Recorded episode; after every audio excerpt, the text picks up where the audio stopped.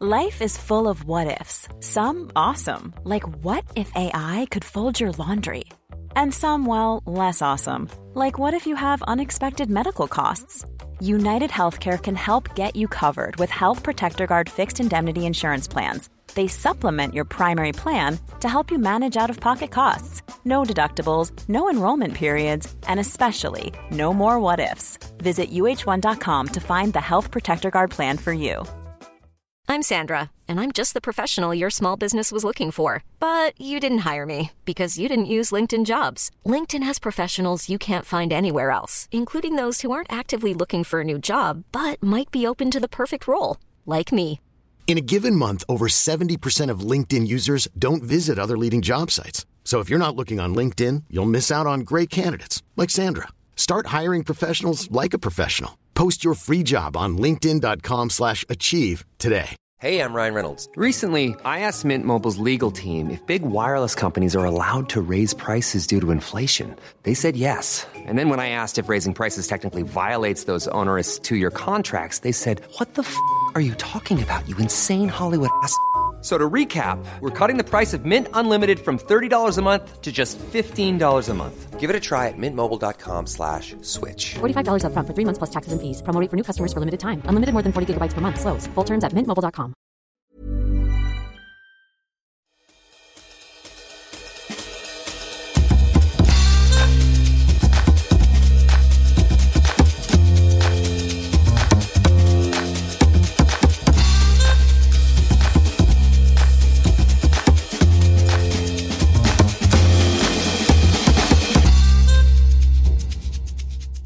Hallå, hallå, hallå och välkommen till ett alldeles vanligt avsnitt av komvuxutbildningen Vinskolan.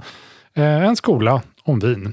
Eh, och vi som sitter längst bak i klassrummet och viker pappersflygplan är jag, Benke, och du, Klimpen. Men vi har ju stört de andra eleverna tillräckligt idag och istället gjort en otrolig upptäckt. Pappret till pappersflygplanen skulle man kunna använda dem och göra vinförpackningar med. Kanske, kanske inte. Eh, en lång väg att säga att det vi ska prata om är exakt det. Inte papper egentligen, utan vinförpackningar. Eh, vad tycker du om den eh, idéintrot? Ja, det var det konstigaste hittills. Ja, tack.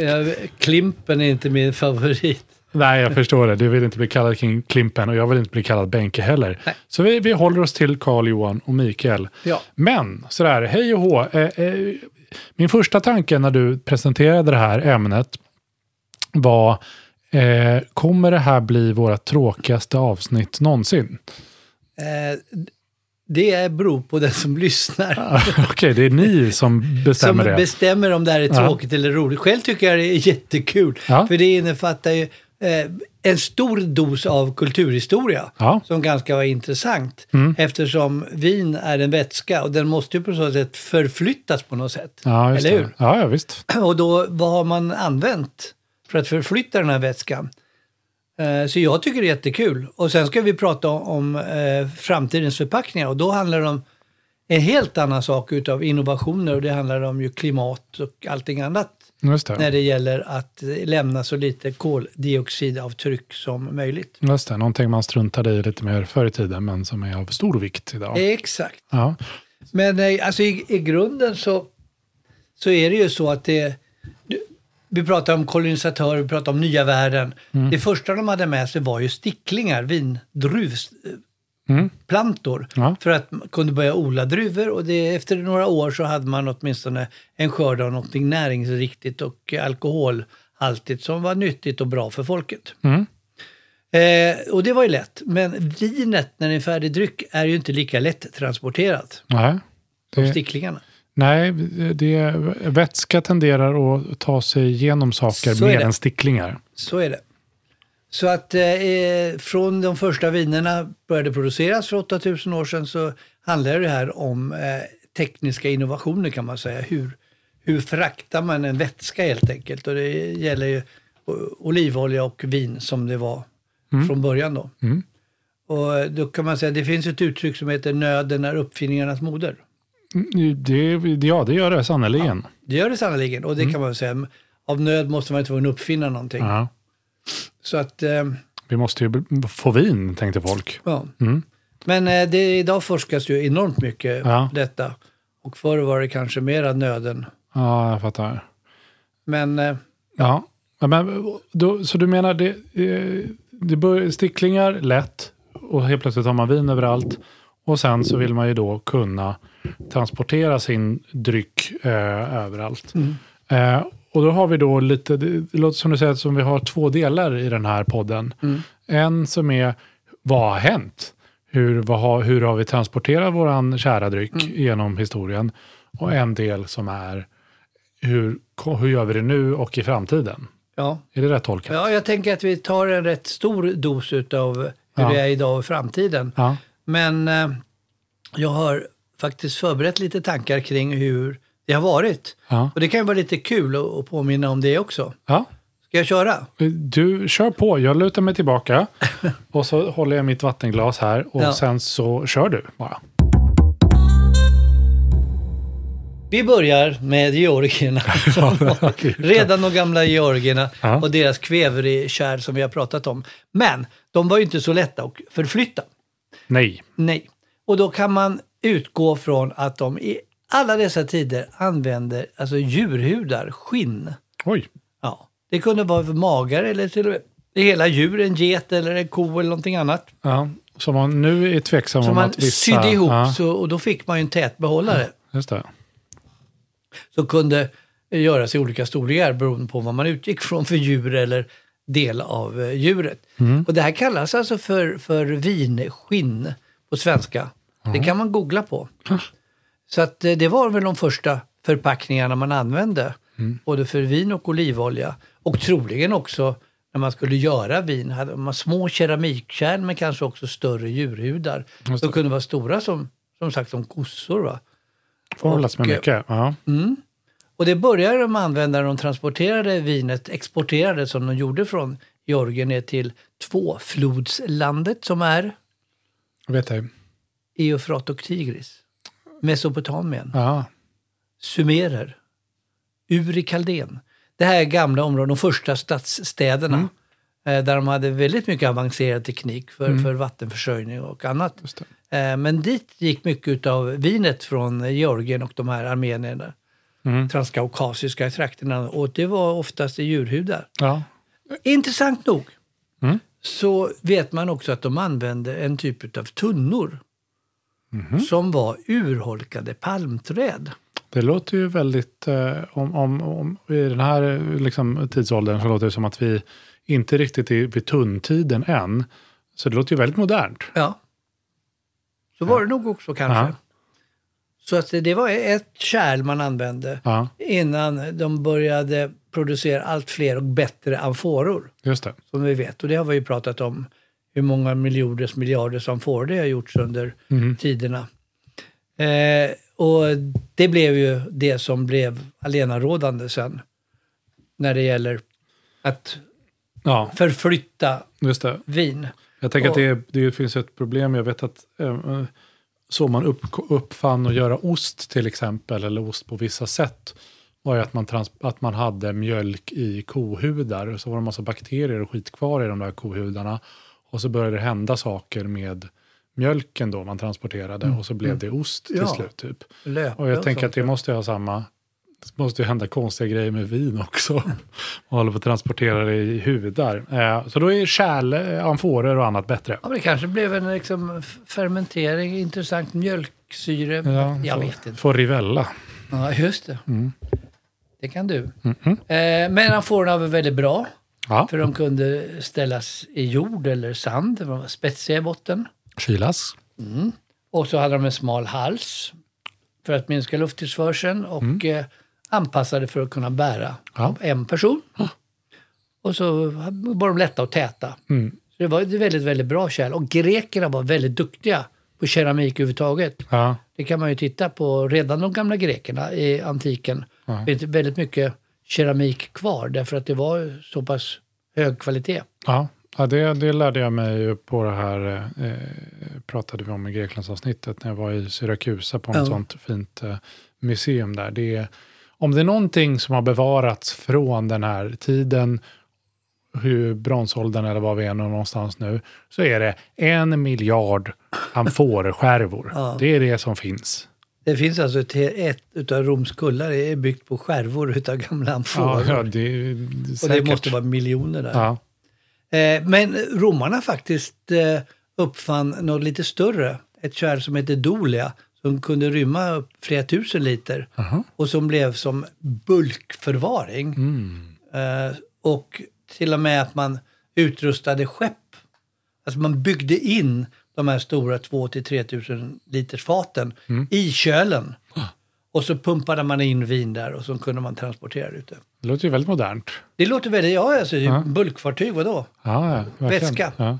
Eh, nackdelen var att de blev lite instabila de här och det var ju också tvunget att pumpas i och pumpas ut Ja. på något sätt. Men de var duktiga på hävertar, alltså det var väl inga problem. Ja. Men man tror att de var instabila därför det finns många av de här skeppen som ligger på havets botten, Ja. Medelhavet, intakta, förutom att de har sjunkit. Ja. Så att när det började blåsa till så var det inte alltid den bästa formen. Ja, det precis. Det är någonting också med vätska eh, rör ju på sig. Så jag tänker, beroende på hur fullt man fyllde dem där så kan ju det trycka på snarare än att det hjälper som barlast på något sätt. Inte riktigt, fysik Nej, inte min inte bit, men ja, det, det, det, man kan förstå att det kan bli I krångligt. alla fall så återgick man till amforer, Ja, mesta delen, och transporterade. Och då, då sålde man ju amforor med vin eller olja i då en masse. ja. Och då köpte man en amfora, en färdig amfora, och fick den också levererad från producenten. Så det, det var ju som en flaska ungefär. ja, varför har de slutat med det här? Vad, vad är amforedelen Vi på, kommer till det. vad, vad, varför, vad är amforedelen på Systembolaget? Ja, precis. Amfora-avdelningen. Mm. Men eh, ett skäl var faktiskt att eh, grekerna och romarna exporterade väldigt mycket då vin i amforor. Bland annat till Frankrike. Mm, Som då var lite uppdelat på, det var liksom inte det Frankrike. Däremot så fanns det då kelter Mm. uppe i eh, nordväst. Aha, Eh, de vi kallar för galler. aha, just det. Man tänker Asterix och Obelix. De eh, vet vi vilka det är. Ja, och då vet man också att de Idifix. hade fat, Ja, träfat. just det. Så att eh, huruvida de uppfann vet jag inte, men de var väldigt stora på att producera Mm. ekfat, mycket ekskog. Ja, de populariserade brukar man alltid säga. Definitivt. Och de gjorde öl Mm. som de använde de här till. Ja, Så att eh, sen kom då amforerna dit och så tänkte romarna det där var ju fiffigt. ja, Och då tänkte gallerna, det här var ju fiffigt. Vi börjar producera vin. ja. Så man kan säga att från den tiden då, nu pratar vi kring eh, vår tideräknings början och lite tidigare, Mm.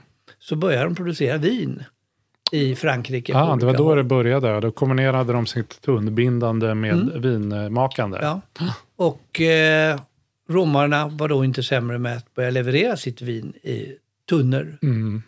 Som, som hade väldigt stora fördelar jämfört med amforerna. Amforerna var lite statiska, man var tvungen att ställa dem i någonting. Mm. Eh, vinfaten då kunde ju rullas Mm. på ett väldigt smart sätt. Och med tanke på de galliska garnisonerna som man vet från Asterix och Obelix så Ja. flyttade de runt lite grann. Ja, Och då ville de ju ha sina vinfat med sig. rulla med dem. Jag rullade med Ja, dem. precis, det känns ju som att eh, det är mer hållbart. Alltså, en, en, en öltunna kan ju gå sönder lite granna och det går att fixa. Eller så här, det kan, Det kan repareras, repareras medan en, en amfora går ju sönder så är det ju sönder. Liksom. Ja, Ja. Det är kört. Ja, det är kört. Men eh, ja, eh, barrickerna, de här små då, 220, ungefär den storleken som var hanterbart. Ja, Det har ju blivit en symbol för Frankrike sen. mm, verkligen. Träfat och vin. Mm. Och det kommer från den tiden. Men eh, ja, romarna körde runt med dem där hela tiden. Sen, Mm. sen är det roligt att konstatera hur det här växte. Man kommer ju på att ju större fat man har, Mm. ju långsammare utvecklas vinet. Så Mindre syre i förhållande till eh, utvecklas menar du då i lagring? Oxiderar, ja. ja. Mm. oxideras. Mm. Och då eh, kan man konstatera att framförallt i Tyskland, eh, gammeltyska delen, furstedömen och annat, så växte de här vinfaten. Det finns ett i Heidelberg som rymmer vad heter det, 200 000 liter. Oj, Det finns fortfarande kvar. de ville aldrig att det vinet skulle bli gammalt. Nej. Nej, Och eh, ett, ett som var ännu större faktiskt, eh, gamla Östtyskland, är Dresden. Jaha. Som rymde 240 000 liter. Och de är helt fantastiska de här faten. Ja. Man har sett bilder på dem. Ja. De är utsmyckade. Det var ju liksom ett sätt att... Det stora lokaler, man kunde Mm. ha fest och man kunde klättra upp på de här och sånt. Just det.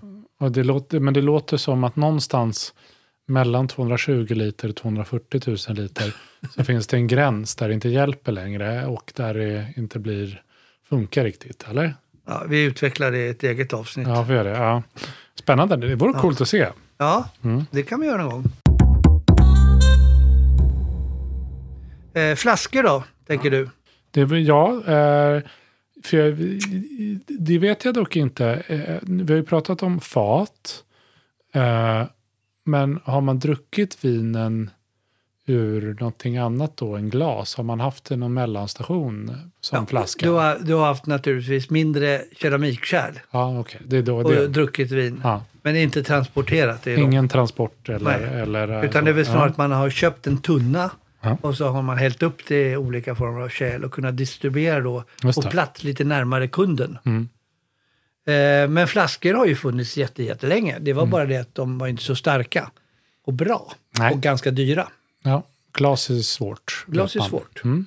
Och det kan man ju se bara på de här, jag tänker på de här italienska Chianti-flaskorna med bast runt. Just just. Just, just det. Ja. Som flaskorna kallas för övrigt för fiasko. ja, det har jag pratat Det om. har hört. Mm. Eh, Men de är inklädda i, i bast för att de skulle hålla bättre. Därför att glaset var inte tillräckligt starkt helt enkelt. Mm. att klara transporterna på det sättet.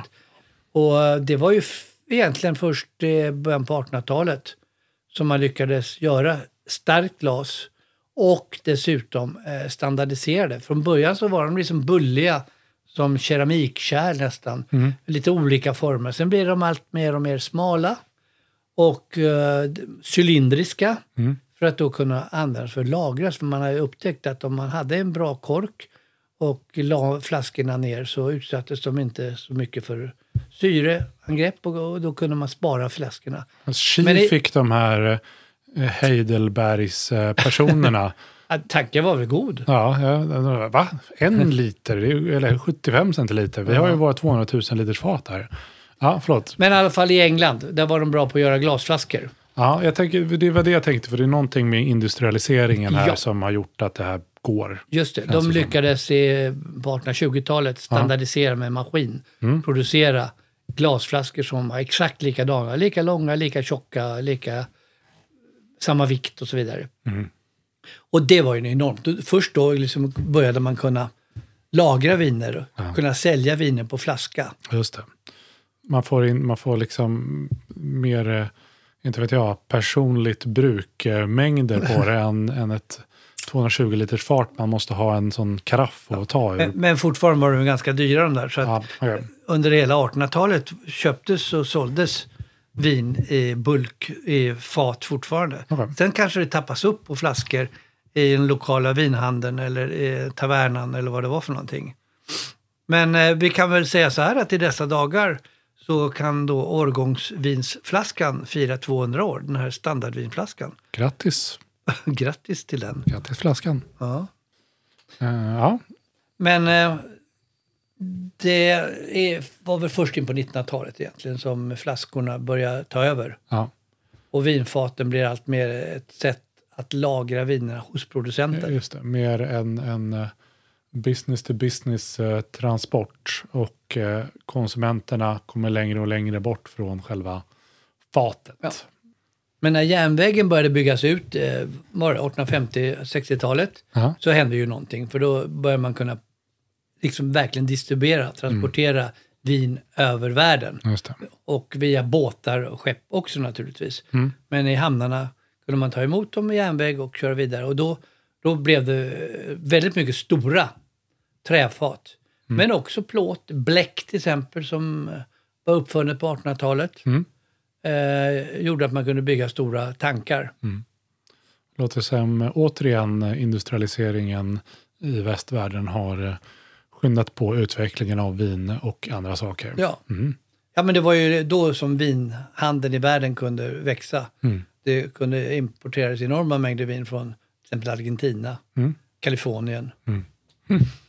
Och Sverige med- vårt monopol, Vin och Sprit, de hade till och med tre skepp som levererade. Åkte, Hade Vin och Sprit egna skepp? ja, Coolt. vinskeppen som hette Vinia och eh, Demia. Ja. Som åkte skytteltrafik ner till Frankrike och Spanien. Jaha. Bulkfartyg alltså hämtade vin och körde ner det, då, det nya Årstadal på 50-talet. Äh, I Stockholm. Jaha. I bergrum lassade in miljontals liter vin där. Men Det var coolt. Det låter mycket häftigare än idag. Än någon sån eh, hipp eh, importör som försöker branda sig till någonting. Skit i det. Dra ner ett sånt stort skepp och bara lasta på. Ja, Mycket roligare. ja. Ja.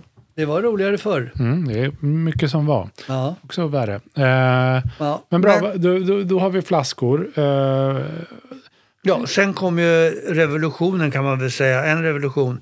Och det började faktiskt på 1960-talet med Mm. en kille i Kalifornien som uppfann en bag-in-box. ja. Ja, där kom den. ja. Men han hade inte tänkt att det skulle vara vin i den, Nej. utan den var gjord för batterisyra. Ja. Vilket jag tycker är väldigt kul. Det måste liksom vara antitesen till vin. Ja. Någonting så totalt odrickbart och livsfarligt. Just det. Beroende på vilket eh, bag-in-box-vin du köper. Bra tänkt. Ja. Men eh, det här fanns i Australien också och en eh, vinproducent som jag till och med kommer ihåg namnet på. Mm. Han dog för inte så länge sedan, som heter Thomas Angove. Thomas and Han testade det här för vin Mm. och det blev succé. Ja. Och strax därefter så kom Penfolds på att man kanske skulle sätta någon liten tappningskran på det här också. För i hans version skulle man bara klippa upp den. Aha, just Sen det. fick man väl sy ihop den. här. Ja, Jag vet inte. Men eh, så kom, och det blev en jättesuccé. ja. När jag var första gången i Australien i slutet på 80-talet så fick man se bag-in-box. Du bara, Det var wow. helt sjukt. Men vad Bara det gå och hämta ja, ur en bag-in-box i kylen. Ja, det, det, ja, det låter ju, det är en helt annan upplevelse än en sån hård eh, flaska som de har Det kämpat med. jättekonstigt, Ja. jättekonstigt. Och svenska Systembolaget eller Vin och Sprit var inte dugg intresserade. Nej, De sa till exempel, nej det kan inte folk tycka är roligt. nej, det är tråkigt. Det bestämmer vi. Nej. Men bara så jag med, när var den här eh, Thomas Angove eh, då? När var, när var vi På då? 60-talet. 60-talet, okej. Ja. Mm. Och eh, det slog väl igenom i världen på 70-talet. Det är så tidigt ändå. Ja, Eh, men det var ju inte för de eh, finaste vinerna naturligtvis. Så att eh, det fick nog ganska dåligt rykte. Mm. Eh, när man gick i butiker då för så stod de längst ner på vinhyllorna, lite bag-in-box, fem liter eller tre liter. Ja, det, är- om jag ska vara ärlig så är det lite så det gör idag också. De är ju lite en egen kategori. Det kan man också säga. Även om, jag vet inte, det finns ju jättemycket bra bag-in-boxar idag också, ska jag säga. Som inte är sådär kast som Nej, det var och då. där har ju Sverige varit föregångare Mm, är det så? genom att ha introducerat bra viner i bag-in-box som Mm. har inspirerat andra länder. Och idag handlar det, som vi ska prata om här nu, Mm. handlar det ju om vilken förpackning som är bäst. Mm. Eh, och när Sverige gick, gick med i EU Mm. 95, det var ju då mycket hände, då fick de ju säga okej till de här boxarna. Mm. Och sen har de ju tagit fart och ja, mer än hälften av alla vinerna som säljs idag är på eh, bag-in-box. Mm. Men då därför- kom också Tetra Brick, du vet den här tegelsten, pappförpackningen. Just det. Man har juice och sånt där som Ja. var mer som en tegelsten då på den tiden. Ja. Och det var en, en kille som heter Anders Åkesson som tänkte nu ska jag sälja mycket vin i bag-in-box. Eller i Tetra Brick. ja, just det. Han är ju från Skåne också Ja, och det mm. ligger ju Tetra Pak. De vill alltid sälja. Men de sa ju nej. Men var tvingade faktiskt att säga ja till slut. Och de kunde inte förhindra. Det hade varit en konkurrensbegränsning. Mm. Och han var först på platsen och har berättat för mig att de första åren sålde han 10 miljoner liter vin Oj. om året. Ja, Av dessa. Terra del Rosso heter det. Jag tror många kommer ihåg det där. Ja, och, nu, och nu har kanske Åkesson fått lite mer eh, konkurrens av andra Tetra Brick-vin. Absolut. Ja. Men ja, det är ju eh, familjen Rausing har då även tagit sig Ja. in i eh, vinvärlden. Absolut, i hela världen. Och det är väldigt bra, vad säger, en aseptisk förpackning. Ja. Det vill säga den, den eh, eh, stör inte innehållet på något sätt. Nej. Om antingen man har juice eller, eller vin eller någon annan Nej, vätska det. Det i de här förpackningarna. med det. Nej, jag fattar. Så kan det vara. Men sen har det ju kommit, ja, som vi alla har sett, petflaskor och eh, aluminiumburkar Ja. och en del plastpåsar, pouches som de kallas. Mm. med vin. Eh, Man kan väl säga, för att använda ett uttryck, det är inte speciellt sexigt med de här förpackningarna. Det är ju Nej. verkligen och konsumtionstråkigt på något sätt.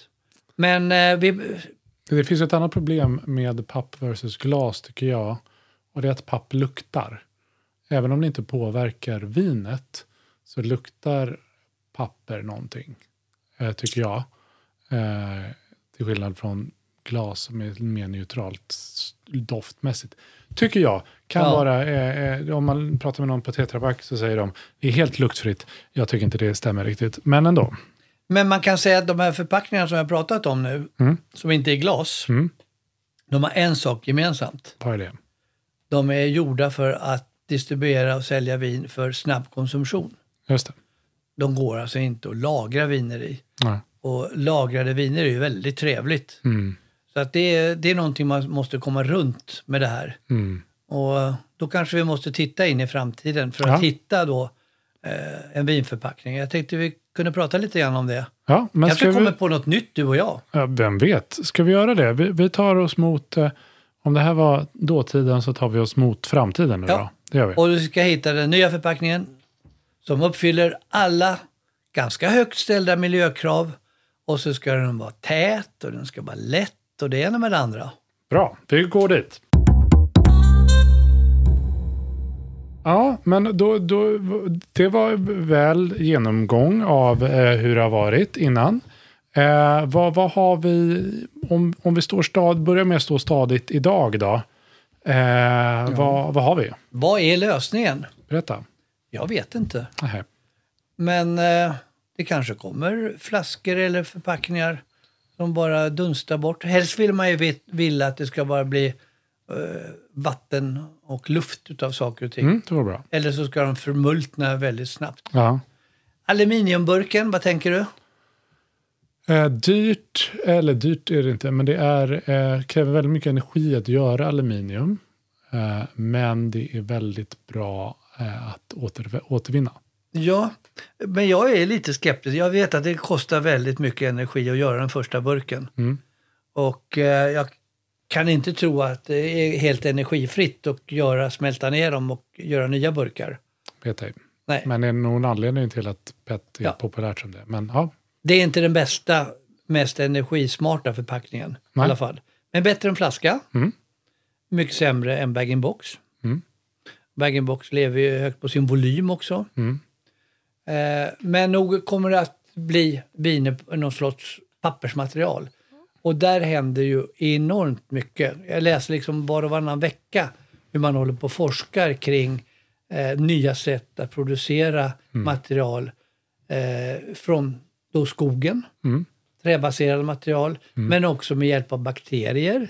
Mm. Eh, där inte för länge sedan det stod att man kan modifiera bakterier som Aha. gör att de kan omvandla gammal plast Ja. till en ny plast som är nedbrytningsbar. Just det, det har jag också läst om faktiskt. Eh, men jag, jag tänker också, du kanske kommer till det här, du får säga om jag hoppar, hoppar till, det är en, en stor fördel om man tänker miljömässigt, om vi är inne på det. Eh, för glas går ju också att återvinna, och, och, men det är så att många vinhus vill inte använda returglas för det ser fult ut. Ja. Eh, ja, det är problematiskt. Men det var ju det vi hade i Sverige. ja, Ja, det Eh, var ju när. Systembolaget fick bestämma att Ja. skulle ha returglas. jag vet. Men det jag skulle komma till är ju att det är tungt. Mm. Det är tungt att transportera. Ja. Det kostar ju, det är ju väldigt mycket vikt som går åt till bara ett kärl. Ja. Och där skulle jag väl vilja påstå att det finns en stark utveckling. Ja. Vi kommer liksom aldrig runt, i alla fall på inom de närmaste 10-20 åren tror jag, kommer vi inte runt att flaskan är den enda förpackningen för vin som man kan använda för att lagra Ja. viner längre tid. Mm. Men eh, flaskorna blir tunnare. Mm. En standardflaska förr, eh, eller fortfarande faktiskt, väger ju 700-800 gram. Mm, det är rätt mycket. Ja, eh, och många kunde väga över ett kilo. Fortfarande kan man hitta vinflaskor som väger 1,3 kilo. Mm. Och vet du varför de ska väga så mycket? Det ser snyggt ut. Dyrt. Det ser dyrt ut. Tungt dyrt. är dyrt. Ja, just det. Och det är många länder, inte i Europa kanske, men andra länder har systematiskt gjort tunga flaskor. Ja. Men nu finns det lättviktsflaskor, 400-500 gram. Ah, Och jag kan mycket väl tro att man ska lyckas producera en flaska kanske runt 200 gram. Som är lika stark och definitivt lika tät. Och som kan användas för att lagra viner ja, länge. det låter sannolikt att man kunde, skulle kunna göra det. Och då kan man ju utnyttja möjligheten att transportera vin på annat sätt och som fylla det på flaskor närmare kunden. För vi har ju pratat om de här vinfartygen och alltihopa. Ja, de romerska och eh, Systembolagets Ja, transport. just det. Och några dessemellan. Men idag transporteras väldigt mycket vin i så kallade flexitankar. Ja, vad är det? Det är, om du tänker en container Det kan jag tänka mig. och sen så tätar du den, eller gör en ballong inuti den Mhm. av ett tätt material Ja, och fyller det med vin. ja, Då har du som en gigantisk bag-in-box som rymmer kanske 24 000 liter. ja perfekt till festen. ja. Ja, och eh, det är ju bra. ja, Och det är effektivt med containrar. Så att det är ju faktiskt det effektivaste sättet att transportera vin över haven och kanske på järnväg och så vidare. Och då kan du liksom på plats närmare kunden eh, hälla upp det på flaskor eller som det sker bag-in-box och sånt där. Så det är väl en del av framtiden. Ja, det, det, det låter ju väldigt smart. För jag tänker, ja precis, ena delen är vad gör man med flaskan, bla bla bla, och ena delen är transport. Och där vill man få bort så mycket, eh, alltså dels rent, tänker jag, ekonomiskt. Det går åt en massa bränsle till att transportera saker som man ändå inte ska konsumera, utan bara i någon form av kärl. Kan man ersätta det med den här då jättefestisförpackningen så är det jättebra. Eh, ehm, men det andra är ju för miljön såklart, att det, det, det är mindre, mindre bränsle som förbrukas. Liksom. Men, men man kanske kommer runt med, med plast. Alltså plasten är ju, eller kanske kan bli riktigt tät om man eh, exper, eh, vad heter det, experimenterar fram något nytt plast som är nedbrytningsbart. Men problemet är att alla material, de flesta fall som ska vara nedbrytningsbara, de är inte så bra på att tåla värme. Nej. Såklart. I rumstemperatur är de jättebra, men blir det för varmt 30-40 grader så börjar de brytas ner. Ja, det händer saker. Ja, och det är liksom att få ihop den vetenskapen att det ska vara nedbrytningsbart men ändå tåla otroligt mycket. Det, det tror jag, Nej, det går inte ihop riktigt. det går inte ihop. Nej. Nej, precis. Det ska inte väga någonting, ska vara superhållbart när det behövs, men också kunna gå sönder och förstöras direkt när vi vill det. Som genom ett trollslag så ska det bara bryta samman. Ja, jag tänker på, på Spindelmannens sån, om man har tittat på filmerna eller läst serietidningarna, hans sånt spindelväv som man skickar iväg. Den är väldigt praktisk för det är väldigt hårt när det behöver det och inte när det Ja. är det. Vad tar den vägen sen då? Det är oklart. Eh, Det, det, det, kanske det, var- det är biologiskt nedbrytbart. Är det det? Ja, det, det har jag kollat. Ja, bra, skönt att höra. Ja. Eh, jag tänker att det kan finnas material som man kan äta upp efteråt. Det finns en typ av pappersmaterial i alla fall som eh, man kan tugga i sig. Tortillabröd, tänker du på? Ja, Jag har sett det finns glasskedar som man äter upp. Är det, inte just gjorda. Mm. av våffla utan av något träbaserat material. Och det är väldigt bra. Ja, Om man kan äta upp sin vinflaska till desserten. just det. Det känns som... Hur- bryter inte vätskan ner det här som man Jag kan äta? inte. Jag fattar Men inte. så här är det också, jag tycker det är lite konstigt. Om man nu ska få biogas och alltihopa sånt där. Och det är ju ganska bra att kunna skapa biogas. Det du? används ju. Ja, ja, ja. Eh, då ska man inte hålla på människorna för att käka, käka upp dem. Då kanske det blir metangas istället ur rumporna. ja jo, okej. Ja, du ser en, en miljörisk där i... i Jag i, tror det finns alltid något, vi tänkte inte på det. Nej, just det. Att det blev helt slut, slutar med att vi är de mest metangasproducerande djuret på jorden istället för kossorna på grund av de ätbara vinflaskorna. Ja, det, är en, det, är en, när, det är en dystopi jag inte vill leva i. Nej. Nej. Men alltså bakterier, vad var det jag tänkte på mer? Jo, att eh, man jobbar mycket med havet. Det tror jag på. Alger, snäckor, Mm. mycket sånt. Nu säger du bara olika saker som finns i havet här, eller? Ost, snäckskal Ja. Mm. och alger och alltihopa där som i naturens egna täta material på något sätt som kan göras. ja, just det. Så att eh, varför inte snäckskal? Eller, om jag tänkt, den bästa förpackningen i naturen, hållbara, tät, Eh, eh, jag vet inte. Ägg. Just det. Äggskalet. Äggskal är bra. Det är inte jättehållbart väl? Oh, Ja, jag vet inte.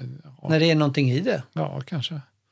Jag tänker man kan tappa, vinflaskor kan man tappa, det kan man inte göra med ett ägg. Men det går sönder. ja, jo, visst. Nej, men jag fattar, det går väl, det, jag håller med, det är ju väldigt tunt och bra och eh, ett, ett eh, historiskt sätt att hålla eh, någonting viktigt, typ sina barn, eh, vid liv. Ja, Faktum är att de använder ju äggformen Ja. när man jäser vin på många ställen. För det är det är liksom en, en form som gör att vätskan rör sig på ett speciellt sätt. Så att det blir lite eh, ständig rörelse i vinet när, det- när det håller på och jäser, vilket är bra. ja jag fattar. Så att, eh, ja, kanske. Ja. Vi får se. Ja, även det, det, ägg i framtiden Ja. tror jag. Det kommer bara vara sådana äggkartonger på Systembolaget nu framöver. Man kommer säga, hur många, hur många vill du ha? Jag vill ha sex ägg Riesling tack. Jättebra. Sex, bag, bag, bag in ägg. Bag in egg. Ja. Ja. Eh. Jag såg faktiskt att eh, vårt kända, jag får säga ölmonopol, men det är det inte riktigt, men Carlsberg. ja. Eh, de är stora och håller på att experimentera med detta. De har faktiskt tagit fram en flaska av träfibrer som de finns att köpa med öl. Jag har inte sett den till salu än, men det finns bilder på den i alla fall. Nej, ja. Men för att den ska vara riktigt tät så måste den alltså finnas ett plastmaterial inuti. Ja. Liksom på Tetra Brick. ja, exakt. De är inte kartong. Liksom, ja, liksom på eh, petflaskor. De har ju som en nylonmaterial för att det ska bli tillräckligt starkt och tätt. Så att, eh, jag inte. plast är inte så jättebra. Nej. Kanske inte för att, Totalt det ska, sett. kanske, kanske för att det inte ska smaka av sig av plasten på något sätt. Så är det. Just det. Så att det är väl så långt eh, vi kan komma. Ja, Vad tycker du själv?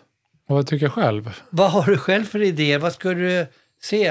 Eh, men eh, jag vet inte om jag har någon ny idé om själva liksom, flasktypen. Eh, jag tror att det finns, det finns ju helt klart en emotionell aspekt i det här med vin. Eh, som om de finaste vinerna som ska lagras måste ha glas så är det massa som inte kommer byta från glas för de vill verka som ett fint vin. Så det kommer det är jättesvårt. Eh, så det vet jag inte om, om jag kan lösa. Men det jag kan lösa, det har ju varit på tapeten en del nu och eh, även länge med Nord Stream. Eh, men det är ju gas. Jag tänker, varför inte göra en sån bara från, rakt från Bordeaux, bara in på eh, Och Systembolaget. i- ingen skulle peta i det där röret på vägen från Bordeaux till eh, Vin och Sprits gamla lager Gamla i. Årstadal. Ja, ja, det är klart att det kommer vara sabotage och annat där som vill komma åt det här. Men då är det olika slangar om du vill ha lagrat eller vad du är ute efter. Eller någon form av grundvin kanske. Jag vet inte. Men- du har ju du- sagt att det finns vissa som gör vin i Sverige på franska, fransk bas så att säga. Mm. Sånt kan man väl hålla på med. Vet du vad vi har stött på som jag inte tänkte på? Keykegs finns det något som heter. Vad är det, det, något? det är ungefär när man levererar öl Ja, till ölbar, då vet du hur de ser ut. ja, jaha, ja, ja just det. Kegs. Sådana Just Mm. finns det för vin, Ah, och de kallas för keykegs. tapp, liksom man kommer på tapp. Ja. Och då får man ha en kran. Ja. Och det är för har de lite, lite, lite trendigt sådär eh, kul på vinbarer, naturvinsbarer. Mm. Just det. Att de har kranar, det har du sett. Ja, jag, eller jag har sett det. För först kom det en liten trend med att man skulle ha färdigblandade drinkar. Eller i alla fall delar av drinkar på sån tapp. Och så har jag också sett, jag tror jag bara sett det en gång med vin på tapp. Men det, det finns ju. Och Grand det- Hotel Lund har det. Ja. Mm. ja. Eh, Urban Deli i Stockholm, Ja. på Nytorget. Det är Lite, ja, det är närmare där vi är nu i alla fall. Ja. Men eh, det är lite intressant. Mm. Och det kanske är något inför Systembolaget. Ja. Hur länge de blir kvar. Men de kanske måste modernisera lite grann. Ha lite kranar så att folk kan gå dit med sina egna flaskor och Ja. fylla på. Det vore ju väldigt bra. Han fick hålla med sin egen vinflaska där hemma. Just det, som en sån äppelskörd eller någonting. Man kanske kan komma dit med sina egna druvor. I utlandet förekommer detta. Det så? Att man går och tappar upp vinet hos en liten lokal handlare Ja. från årets skörd och Ja. har det i någon behållare hemma. får man själv bestämma. Och i Sverige var det ju så förr med mjölk. Just det. Innan det började transporteras i flaskor. Innan- Då kom det i större behållare till butiken och sen fick man hämta Tetra där Pak kom in där också, ja. Just det. Ja, det blev ju stort. väldigt spännande. Ja, eh, ja men det, det, alltså, så här, det finns ingen... Just när det gäller Systembolaget och innovation så är det klart att det finns tusen saker som kan göras. Men eh, argumentet folkhälsan kommer ju alltid stå mot det. Mm. Eh, så det är svårt. Men man får väl eh, titta på runt om i världen vad, vad det finns för något spännande som går att- göra där då, snarare än i Sverige där det kanske är mer reglerat. Jag tror att flaskan kommer att bli kvar, fast den kommer att bli lättare, kanske får en annan form Sportform. som är mer praktisk. Mm. Och så kommer det finnas pappförpackningar gjorda av olika material, om det Mm. är trä eller snäckskoj. Men det blir liksom en, en form, känsla av att det är papper. Mm. Eh, Jag tror att det är ganska långt fram innan vi börjar jobba med snäckskal och äggskal och sånt där. Men Så att det får en känslan utav det. Ja, det tror jag också. Eh, det är ju, eh, tyvärr är det väl så när, när en standard har satts så är den svår att bryta. Ehm, det, det måste ju till att de absolut lyxigaste grejerna gör det Mm. för att andra ska följa efter på något sätt. Eh, så länge champagne har sådana tunga, eh, liksom, som ska klara trycket, flaskor, så kommer det vara andra som vill göra det tror jag. Mm. Eh, och så länge man inte blir tvingad att byta så kommer det vara svårt tror jag. Det är, ett miljöproblem, men det är inte det största miljöproblemet i världen. Nej, men vi borde ta tag i alla som, alla som vi kan. Ja, Mm, så då gör vi det. Då gör vi det. Då tar vi tag i det nu. Ja. Eh, är det något mer du vill ta upp? En sista sak. Ja, 3D-printat. just det. Det har vi inte nämnt. Det har vi inte igen faktiskt. Nej. Vi har inte nämnt, vi har nämnt få högteknologiska grejer, mer low-tech, mer äggskal. Jag tror att man går till sin nya 3D-systembutik Ja. och printar fram eh, lämplig flaska med lämplig etikett Mm. och fyller på med lämpligt vin som blandas i butiken. Ah, det här, det här, nu, nu är vi ännu längre fram. Ja, man trycker på olika knappar för man vill ha ett eh, Chateau Margaux-vin. ja, då blandar den ihop det. Ja, Ja, just det. Ja, det är jättepraktiskt. Jag tar det. bra. Ja, Då har vi löst allt. då löser vi allt. Eh, vi eh, säger hej då för den här veckan. Eh, så hörs vi igen om två veckor. Ja, med nya förpackningar. Med nya förpackningar, men gamla tankar. Hej då. Hej.